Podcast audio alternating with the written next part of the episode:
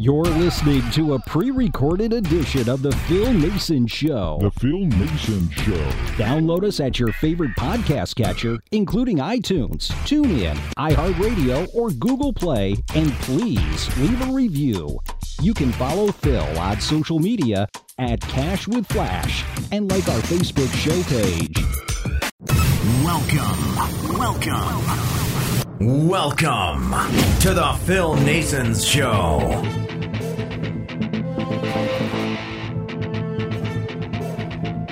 Hey, everybody, welcome to the Phil Naessens Show. I am so happy to have you here. We'll be here for as long as it takes. And this is a podcast, so we actually can be here for as long as it takes. Later on, Kevin Lipe will be here to talk a little hoops with me. But I'm excited to be here. I'm excited to bring this podcast back. And I remember when I started way back in Corfu so many years ago, podcasting for a radio guy like me was a dirty word. We never wanted to say we were doing a podcast. But now everything has changed. It's a great venue to promote your work, and it's a lot of fun. Plus, I probably won't get fined too much, will I? That means I can say what I like. But I am so, so excited. We have great guests coming up, booked, and it'll be every week, hopefully. Man, we'll talk a little soccer. We're going to talk some professional lacrosse. And of course, we're going to talk a lot of basketball, maybe even some hockey too. It's going to be a fun podcast. And if you want to bring the Phil Naessens Show to your radio station, all you got to do is hit me up, flash at cashwithflash.com, and we'll make it happen. Because we like being on the podcast, but I'd rather be in a studio because it's a lot easier for me having people around, an engineer here and there, you know, little things that matter. It's just me here in my bedroom. crazy, huh? It's crazy what technology is able to do for us. You know what it what it isn't able to do is defeat Father Time. And Drew Brees and Tom Brady, they looked old last week, didn't they? They had a rough, rough wild card weekend, and they're no longer with us. I mean, they're here on this planet, and they're part of their team still. But a lot, a lot of talk about their future, and I was asked about that. You know what? I have a very hard time telling future Hall of Famers what to do. All I can tell you is they looked a little slow. Drew Brees, in fact, you know, the, the New Orleans Saints looked a lot better when Teddy Bridgewater was quarterbacking, but I guess that's just me. That's my preference. I like Teddy Bridgewater. Love Drew Brees, but I liked what the Saints were able to do when he took over after Brees got hurt in game one. The Saints reeled off five consecutive victories with Bridgewater at the helm.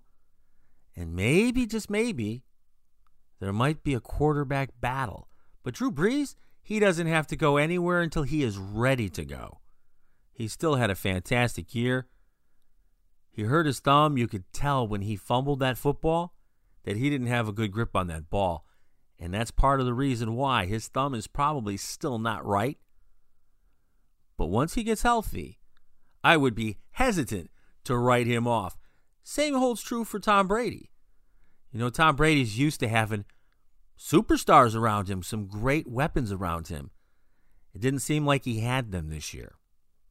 It seemed like what he had wasn't enough. Julian Edelman was hurt all year.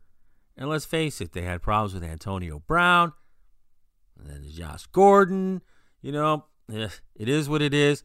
Sony Michel did not have a very good se- uh, very good season at all. And off they go. I was really surprised that they even won 12 games, but that was because their schedule was so easy. A very easy schedule for them. But, you know, what are you going to do? But this weekend we have great football. Great football. The Minnesota Vikings travel to San Francisco to face Jimmy G. I like San Francisco, but I also like Minnesota's defense. I'm not sold on Kirk Cousins. Love Dalvin Cook. Love Adam Thielen and, of course, Stefon Diggs.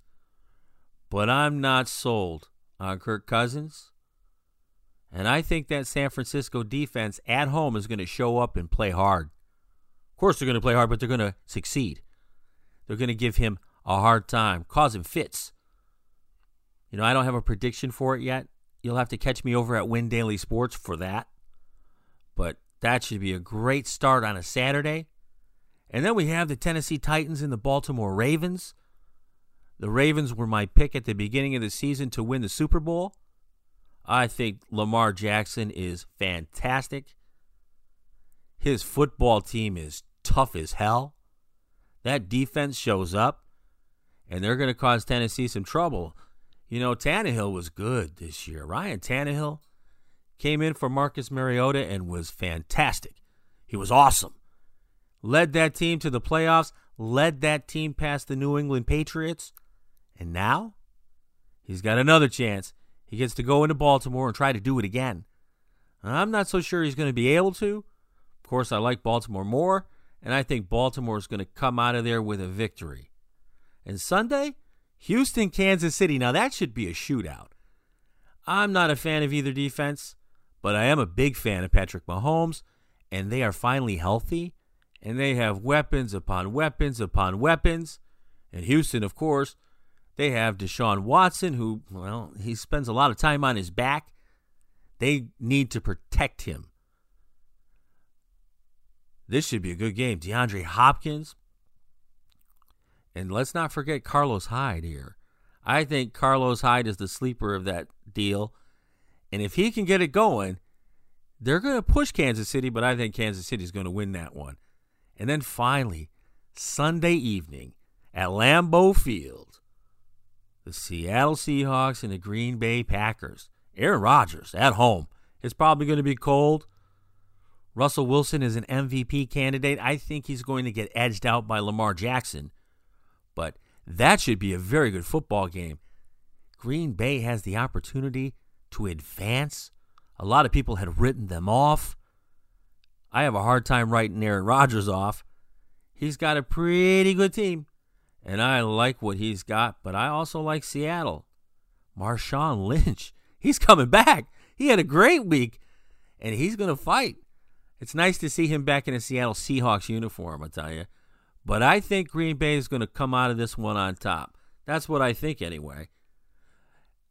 You can find me over at Win Daily, Cash with Flash, Best Bets. And I'll have it all wrapped up for you over there on Saturday. I tell you what, Kevin Lipe will be here after the break. You're listening to The Phil Naessens Show. Thanks for listening to The Phil Naessens Show. Download us at your favorite podcast catcher, including iTunes, TuneIn, iHeartRadio, or Google Play. And please leave a review. You can follow Phil on social media at Cash with Flash and like our Facebook show page. Now, back to the show.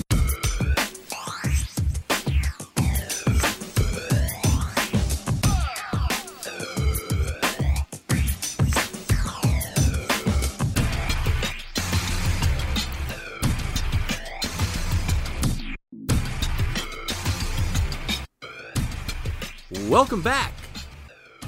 2013. I'm talking basketball by myself. It's the Western Conference semifinals, I believe. And I'm reading this website called Grizzly Bear Blues. And I'm loving what I'm reading. This guy is is is fantastic. And one of the things I prided myself on often is that I watched the games even when I was in Greece, I watched all the games. And, and if you worked with me back then, you knew I did, just like you know I do now. Well, anyway, I got tired of uh, talking to the microphone by myself. So I took a shot and I emailed this guy. He writes me back, comes on the show, and he's been on the show now about a hundred times. And we did a podcast together for two years called Beyond the Arc. Please welcome my dear friend, Kevin Lipe to the show. What's up, brother? Man, uh, this is, a, this has been a long time since we've done this. It's been a long time. You know, we haven't done a podcast together. I just looked since 2018. Yeah, and it was. Uh, did we did we ever do one at all for the eighteen nineteen season? I actually don't remember. Um, no, we didn't. Remember, yeah. we took a break. I then think that changed jobs. you changed jobs. Now, tell us a little bit about where you're at now and what you're doing. Yeah, so the dirty secret of the whole time I was doing, um, the whole time I was the Grizzlies writer at the Memphis Flyer, um, is I was that was like a small, pretty much a small portion of my job. I was actually the digital director for the media company that owned the Memphis Flyer. Um, so in the summer of 2018, um, some another local publishing guy um, and some of his friends got together and started this nonprofit to launch a new kind of online only daily newspaper. Not a newspaper; it's a news site um, in Memphis. It's kind of nonprofit backed, but we also were subscriber supported. Um, and the idea was, you know, the commercial appeal. The uh, Gannett owned local newspaper was down the tubes, and we need to start something locally owned so that we can have good reporting with people who know the community, that kind of thing. And they basically they asked me if I wanted to join them, and I couldn't turn down turn down an opportunity to um, be a part of something new like that. You know, it's cool. It's a it's a very much a startup. I'm in charge of all the kind of software pieces of that. We wrote our own content platform. It's it's pretty crazy. Um, but what that means is I went from being the only sports person and only covering the Grizzlies to being somewhere that had a newsroom, had a bunch of editors, had people, you know, hired people like Jeff Calkins and Chris Harrington and Don Wade. Um, so I, they didn't really need another Grizzlies writer, and my stuff was pretty weird. So okay.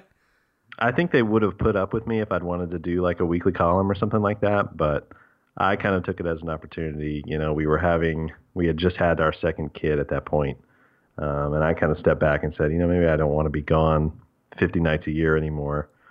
Um, and so that was that was kind of it. It was it was a combination of, you know, being at a new place. Nobody really needed me to do it. I kind of wanted to take a little break anyway, and you know that that the new job is kind of it's a lot different. I've got a lot more going on, and and I really just don't have time to do the Grizzlies coverage the way I would want to, and so I don't want to you know I don't want to do a bad job of it. So I'm not doing it. Okay, you know, I was just thinking, this is the first time that we work together where neither of us are covering a team. It's pretty weird, isn't it? It is weird. It, do you, now, I did it. I covered the Knicks and I covered European basketball for years and years. I still get calls to uh, talk about it, Yeah, And this and that. sure. and and because I, I- I'm pretty uh, pretty knowledgeable about that sort of thing. But do you miss it? Because I actually don't. I don't either. No, I don't. I don't miss it at all. I had this conversation with Jeff Calkins, I guess, two days ago in the newsroom. We were talking about something else, and you know, last year I basically just took off from basketball. I didn't even watch the Grizzlies. I watched them maybe two times, three times. You didn't miss Um, anything.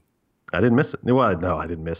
I missed some some cool Jaren Jackson plays. That was it. Yes. Um, and you know, I'm I'm following them a lot more closely this year, but I'm still not watching every game. I'm not watching very many games at all. It's mostly just reading reading what our guys are writing, watching highlights. You know, participating in NBA Twitter occasionally. Um, but I'm really, I, you know, I th- I can see a future where I'm following them re- really closely again. But I I am not at a point where I ever want to go to every home game again. That's just there's just no there's no part of me that wants to ever do that again. Yeah, I, I hear that. You know, I'm doing some broadcasting too, and so I, I've got some games coming up, pretty big ones. But I don't miss being in locker rooms. I don't. You know what I don't miss is standing in front of the stall, waiting for the guy to come out of the shower. I don't miss any of that, man. I, I really no, I don't. don't either. I, I mean, you know, I always felt like I was intruding on them because I'm an ex tennis player. You know, I, I I never liked that, but they, but in tennis, reporters aren't allowed inside the locker room. But uh, man, I do not miss any of it. I, okay, you know what I miss? I miss the sushi at Madison Square Garden. Um, I miss the uh, tacos at Quicken Loans Arena, which is now Rocket Mortgage or whatever. See, I don't even know, and I'm down the street from them. But uh, you know, my life Financial changed. crisis arena. Yeah, right. My life changed a little bit too now. I, I'm full time handicapping, as you already know, and I'm the content director at Win Daily Sports. Um, so yeah, and, and I'm going back to New York very soon. I need to be there, and I, I still do a little tennis, but everything has changed. Just like the Grizzlies have changed. You know, when you look at the roster, there's not a single player except for Brooks who is still on the team when you and I were doing the podcast Beyond the Arc. And it's it's it's crazy because while we were doing, you know, really the, heart of of what we were doing on Beyond the Arc was their worst years, right? Right. And we were just begging them to blow it up, and we stopped talking about them, and they finally blew it up. Uh, it's kind of funny how that works, but it's it's crazy. I mean, it's just it's an unrecognizable team. It feels like to me this year kind of feels like that 2008 2009 team. Right. Um, you know, like or maybe it was 9 10. I think it was 8 9 where OJ Mayo's rookie year is what I'm talking about. Right, of course. Uh, yeah, 8 08 09, right? Bunch of young guys pushing the pace. Nobody knows who they are. They're not good, but they're not bad. You know, it's it's exciting. It's it's it, that's a feeling they the fan base grew so much after 2011 when they beat the Spurs in that first round series, and kind of all of their repeated playoff successes. The fan base grew so much that there are a ton of people who are Grizzlies fans now who don't, you know, who weren't ever following the team when they had a year like this. And so it's kind of interesting to see. I mean, even people that have been writing about the team, I never wrote about them when they were when they were like this. Right. Um, you know, guys, uh, people who are on the sports blogs now who just weren't around the last time they were like this. It's interesting watching them kind of try to get their sea legs on a on a young, exciting team instead of a playoff team. Yeah, you know that I, I feel that too. You know, we went through the Fizdale thing. Um, we went through a lot in those years that we worked together. Uh, David Fizdale, I you know I, I remember I remember you trolled me on Twitter when he got hired by the Knicks because I, I, and I thought you were joking. I really did, and, and I I looked and I went what? Because you know, okay, we were pretty much after him a little bit toward the end there, but he suckered us both because I was always. I mean, I used to get us in trouble. Remember when I would say things like Lionel Jr. when I talked about Dave Joerger, and I mean, and Fizdale came in and said all the right things, and it looked like everything was going right and then all hell broke loose. And, and, it's the same thing that happened with the Knicks. So I guess history did repeat itself.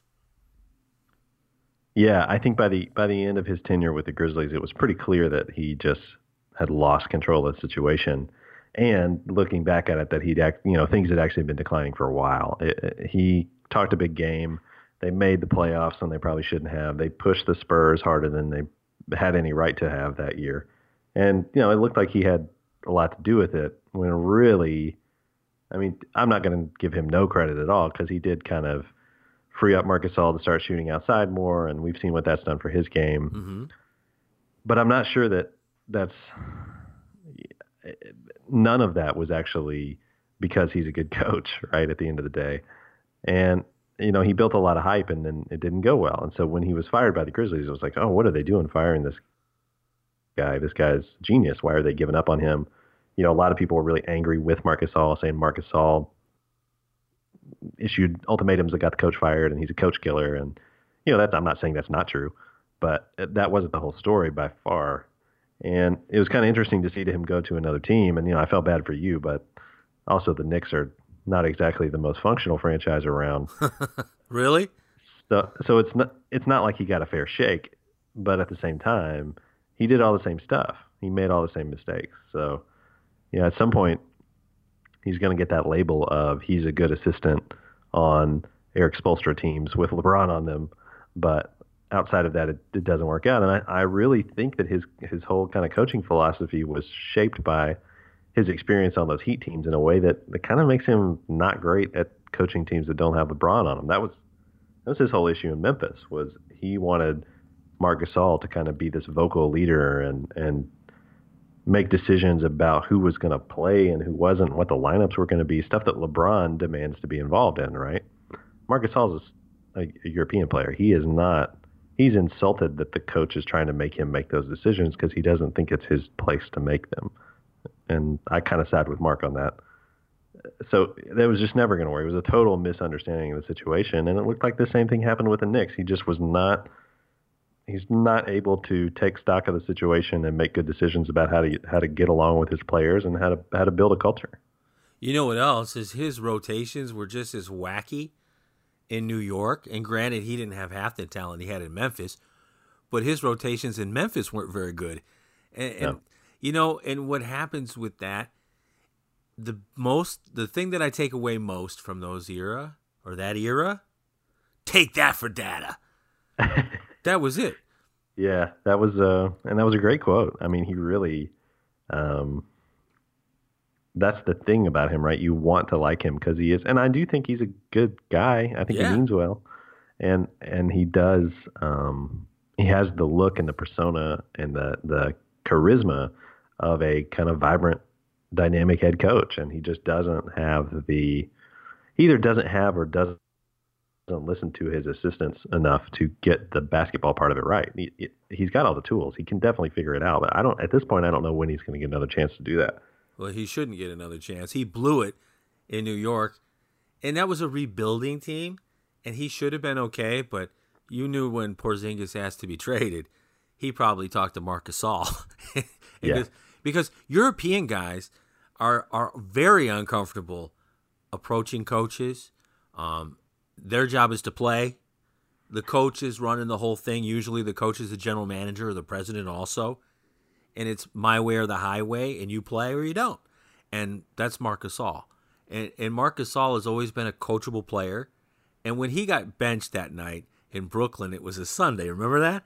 And uh, I was like, oh boy, here we go. And bang, he got fired. But that's enough of David Fizdale now. Uh, we wish him all the best. I mean, but yeah, he, you know, he's a nice guy. I, I had good interactions with him. Um, I, you know, for, as a media member, I can't can't really say anything bad about him. And just it's just obvious he was out of his depth. Yeah, he is. Now, the Grizzlies are a half a game behind the San Antonio Spurs for the eighth seed in the West. I can't believe, you know, you said something to me the other day. I can't believe that Memphis has somebody that good like Ja Morant. He's It's freaking crazy. nuts. I watched the game that he played against Cleveland, and he put, if he would have finished a dunk, he put Kevin Love on a poster. I, I mean, that was the most fantastic dunk I've ever seen for a guard pull one off, except John Starks when he dunked on Michael Jordan. But uh, that's another issue altogether. But but what do you think when you see when you see him play? What do you think? I, I think they did the right thing by trading Mike Conley and letting Ja Morant take it over. Oh, there's no doubt. I would do that. I would do that trade 11 times out of 10 now. And you know, nothing against Mike, but you've seen him in Utah. It's just it's just not working. Um, No. I, I the Grizzlies have never had a player this good. I mean, the closest thing they've had was Pau Gasol, and they didn't really have him in his prime. He, they didn't have the, um, you know, the prime years of Pau Gasol when he was on those Lakers championship teams. Really, really the best power forward in the Western Conference during those years. They've never had a player this good, and it's it's crazy just to see the Grizzlies have a guy who is so electric that you just can't miss him when he plays. Um, what that's kind of done to the vibe around the team in town. You know, they by all rights they shouldn't be selling any tickets this year. Nobody should be talking about them, and yet uh, they're they have no business being in a playoff race.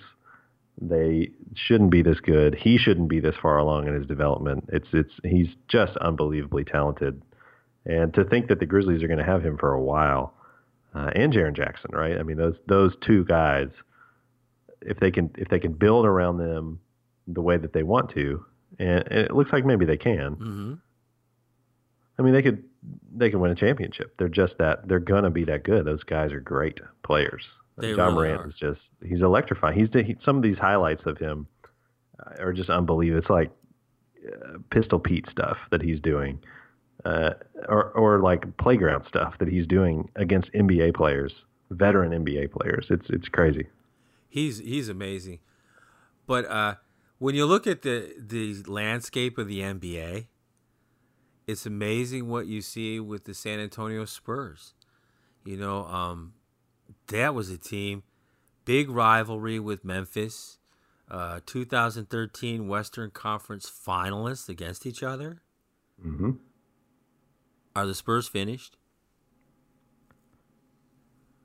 I never want to say they're finished, but I was never a fan of DeRozan on that team. I was never a fan of LaMarcus Aldridge on that team. Right. I you can't make too many of those big moves like that and expect to come out ahead every time.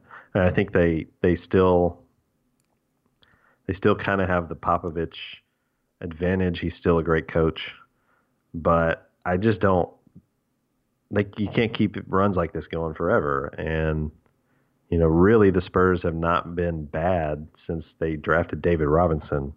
They're due for a little stretch where they're not very good. Right. You know, um, I have a theory about that. Let me bounce this off you. You know, for years and years and years, the Spurs developed from within. They were great recruiters of uh, European players. They were the first ones really to do so. And when they dipped their toes into the free agent market and signed Lamarcus Aldridge, I think that signified the end of the run, the great run, 22 consecutive playoff appearances. That's freaking yeah. nuts. But I think that that's it because you know he's used to coach. He Popovich is used to coaching. David, he had David Robinson, he had Tim Duncan, two of the greatest of all time, and then you also got a couple other guys named Ginobili and Parker, and they don't have those now. Instead, they've replaced them with guys that don't play the same way. And, and I'm not trying to uh, pick on anybody, but they don't. Lamarcus Aldridge and DeMar DeRozan do not play with the same intensity that those guys did. And they don't have the uh, passion for the game, it seems. And they don't play defense. Can you? I can't even picture a year where the San Antonio Spurs were the 25th ranked defense in the NBA that's what's crazy, right? It's just fundamentally that's not there for them this year. And you know, I think they missed Danny Green a lot more than they thought they would. Right. I don't know that they would admit that, but uh, you know, obviously losing Kawhi Leonard is is is never what you want to do. But right. to lose Kawhi Leonard and lose Danny Green, and have kind of an aging and declining Aldridge and DeRozan, I just I just don't know what you do about that. I don't I don't think there's a good way to counteract that with a bunch of pieces. I mean, Belinelli, you know, DeMarre Carroll. Right. It's, just not going to get it done. They've got Rudy Gay's had some great years for them, but it, he's still he's Rudy Gay, and he's not really who he was when he was on the Grizzlies. Not even close.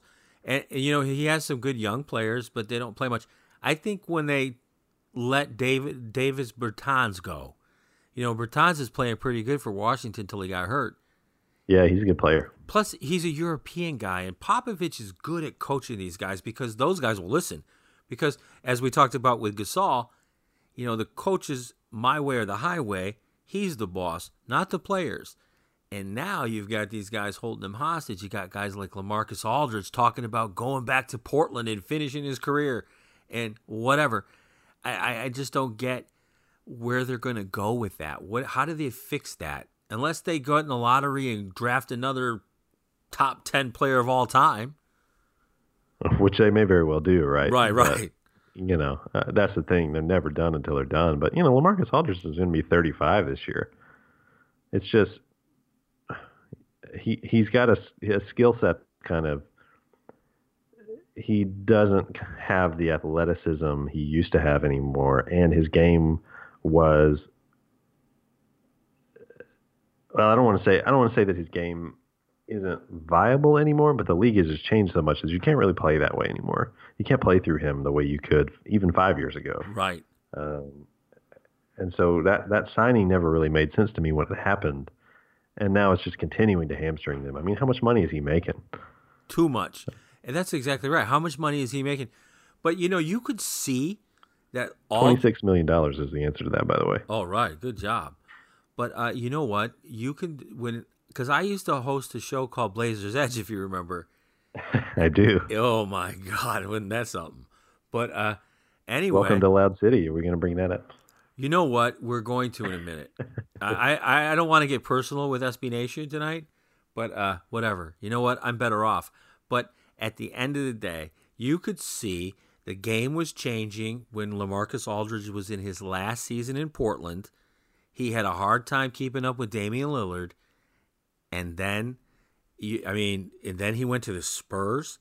Now, I, I would have thought his better fit may have been with the Lakers or a team that uh, less disciplined, but not with the Spurs. The Spurs were all about precision and teamwork, and Lamarcus Aldridge was a ball stopper, not to the degree that Carmelo Anthony is, but or was, but uh, he's still that guy, and I was just stunned. And, and they've got they've regressed to the point where they may not even make the playoffs this year. Yeah, I mean, uh, the ball stopper thing is important with him too because he he's a lot like Zach Randolph in that way, right? Like, it's not because he's a bad teammate. It's just his game is so dependent on the ball coming through his hands at some point. And on a team like the Spurs, where ball movement has been so important to like three of their five titles, it's it's it's crazy. Really is. You brought up Zach Randolph, our boy Z-Bo. When do, when does his jersey get hung in the rafters? It's got to be soon. Gotta I mean, I think they may even do it this year. I mean, they they said they would do it when they when he didn't come back, right? When he first was not on the Grizzlies anymore. I can't even remember if they traded him or didn't sign him again. I think they didn't sign him They again, didn't right? sign him, Sacramento to- offered him a bunch of money. Right. Then he followed Dave Joerger. Yeah, that's right. That's how I, that's how rusty I am. Um, That's okay. but they said then, right, that no one would ever play, no one would ever wear number 50 again, and they were going to retire his number. So I, I think they're, I think they'll do it pretty quickly, and I think you know that'd be the right thing to do. Maybe do it on the night when the Raptors are in town, or do it on the night when the Jazz are in town. Figure out a way to get. I know Gasol would want to be there for that. Right. Uh, you know, figure out a way to do it when some of the other guys can be there. Tony Allen's been at games as a fan this year, which is interesting. Um, but yeah, I think I think they'll do it. I think they'll do it really soon. There's they they got to do it. Well, they should. He meant so much to the Grizzlies, and it's disappointing how things ended for him. But I don't think he cares now. You know what? No. he he doesn't care. Uh, you could see that he wasn't very happy in Sacramento. Whatever. You know what? He had a great career. He was a great Grizzly. But when you look at the Grizzlies now, it's so much different than when we covered them. And uh, but load management. Now, in my day, load management was a Trojan, and and now and now it's this freaking. Uh, you know, we remember the resting thing. That was Gregg Popovich who did that. Started that resting guys. Remember, he got fined a quarter of a million dollars for sitting guys against LeBron in Miami, or not even bringing them with him and leaving them home. And now you've got these situations where you've got Kawhi Leonard missing back to backs now, and everybody and their mother is taking nights off. What does that do to the game? I mean, even the Grizzlies are doing it with Morant. Boy, they Uh, ha- yeah. I think it it hammers home the point that the the season should be about 65 games long, right? Right. I mean, I know I know that they are never gonna, from a box office standpoint, they probably can't afford to reduce the number of games. But uh, for what we know about recovery science now and kind of just the the the wear and tear that these guys get every night, it's it's the game is so much more athletic now than it was in the 60s when everybody was flying coach and smoking cigarettes Right. that it, it's just your body can't can't handle it. 82 games of this, and you know I don't know at what point they actually decide to reduce the number of games, but this is if players have a way to take a night off and recover and miss the game and not be penalized for it, they're going to do that because especially kind of guys like Leonard who know they're going to be playing into June, they're on a playoff team, they're probably going to be in the conference finals. He's going to play 100 games this year, right? he's got to be smart about how he takes care of his body so that he number one so that he can have a long career but number two just in terms of what they want to do this season i mean i think that's one of the problems that the rockets have is james harden is so much of their offense 82 nights a year that by the time they get to the playoffs he's just got nothing left there's just no way to condition yourself for the the wear and tear the the just the effort that these guys are expending I think they're just going to have to make the season shorter at some point, or this is we're never going to see the end of this. Well, we won't. And and fans are going to stop going to games. You know, you want to go watch LeBron James play. You want to go watch Kawhi Leonard play. And you're dropping a hundred bucks a shot. You take a family of four, you're going to be spending five hundred bucks, and then Kawhi Leonard doesn't play, and and you go, what is this? You know, I'll stay home and watch the games. I, they have to do something. Uh, I don't know what Adam Silver is going to do. Probably nothing because that's a monster business. And, and you know what? I want to wrap this up with David Stern, or should we talk about the Thunder beforehand? I don't care about the Thunder. Me neither. I didn't care about the Thunder when they were good. I really don't care about them now. I never have cared about them. Oh my god. You know the stories I could tell. But uh you know, I don't tweak their fan base anymore because you know, I just don't waste my time with them anymore. I used to have a little fun. I, I'll probably have Sherm on the show because that's my boy, as you know. And, and but other than that, nah, I don't care about them. But David Stern, what's his legacy? What what are you going to remember most about David Stern? Well, number one, that he let the Grizzlies move to Memphis. Okay. Um, you know, I think he was just in, he was in charge for so long, but he grew the the growth that the NBA has seen. You know, I don't think they'll ever take the kind of number one spot away from the NFL, but I don't think necessarily that's what they want to do, right? I think they are comfortable just growing their own way, and you know, even just in the time that that the Grizzlies have been in Memphis, the value of that franchise is almost tripled. It's it's crazy how much more eyeballs are on the league now. It's crazy how much um, wider of an audience they have, and I think that's it's a lot because of the players, but it's also because of smart decisions made by the guy in charge. You know, it doesn't hurt to have Larry Bird and Magic Johnson and Michael Jordan and uh, LeBron James and Kobe Bryant and those guys in the league when you're in charge of it, but that doesn't that's not a recipe that doesn't guarantee success. I guess is what I'm saying. I, I think you know the the state that the league is in is a is a credit to to him and and what he built, and you know he definitely wa- wasn't perfect. He's got um you know uh, we don't really talk about the Tim Donaghy thing anymore, but that happened on his watch Right. you know, I think a lot of people would point out his implementation of the dress code as an overreaction to the Malice in the Palace and kind of some racist stuff about players. Mhm. But you know, he's he relaxed that. I think that was a, a necessary PR thing for him to do, and and then once it accomplished, he kind of backed off of it. Um, you know, so he he doesn't have a perfect record by any means, but I, I think you just you got to credit him with the growth of the league. Oh yeah, I, I definitely have him there. You know, we we we are gainfully employed because of the work that David Stern put in. I Yeah, mean, let's face absolutely. that. But you know what? He also screwed the Sonics, and Oh, yeah. for that, I will never ever forgive him for that. Um, of course, I became a Grizzlies fan right after, but uh, the thing is, is that he, what? But he did so many things. The globalization of the sport, um, it's huge everywhere. It's all because of him. But then he's also took the took the physicality out of the game so that he could attract the European players because nobody wanted to get mauled. I mean, that's just the way it was. Because in Europe they didn't play that way. But on the whole, if it weren't for the Sonics thing, I would say David Stern was okay. But I've probably said more than I should have said on this show over the years about him, and I'm just going to let him rest in peace. Well, yeah, you're not wrong. I mean, that's a I, I didn't even remember that one, uh, but here we were talking about the Thunder having their first year ever to have a bad team in Oklahoma City.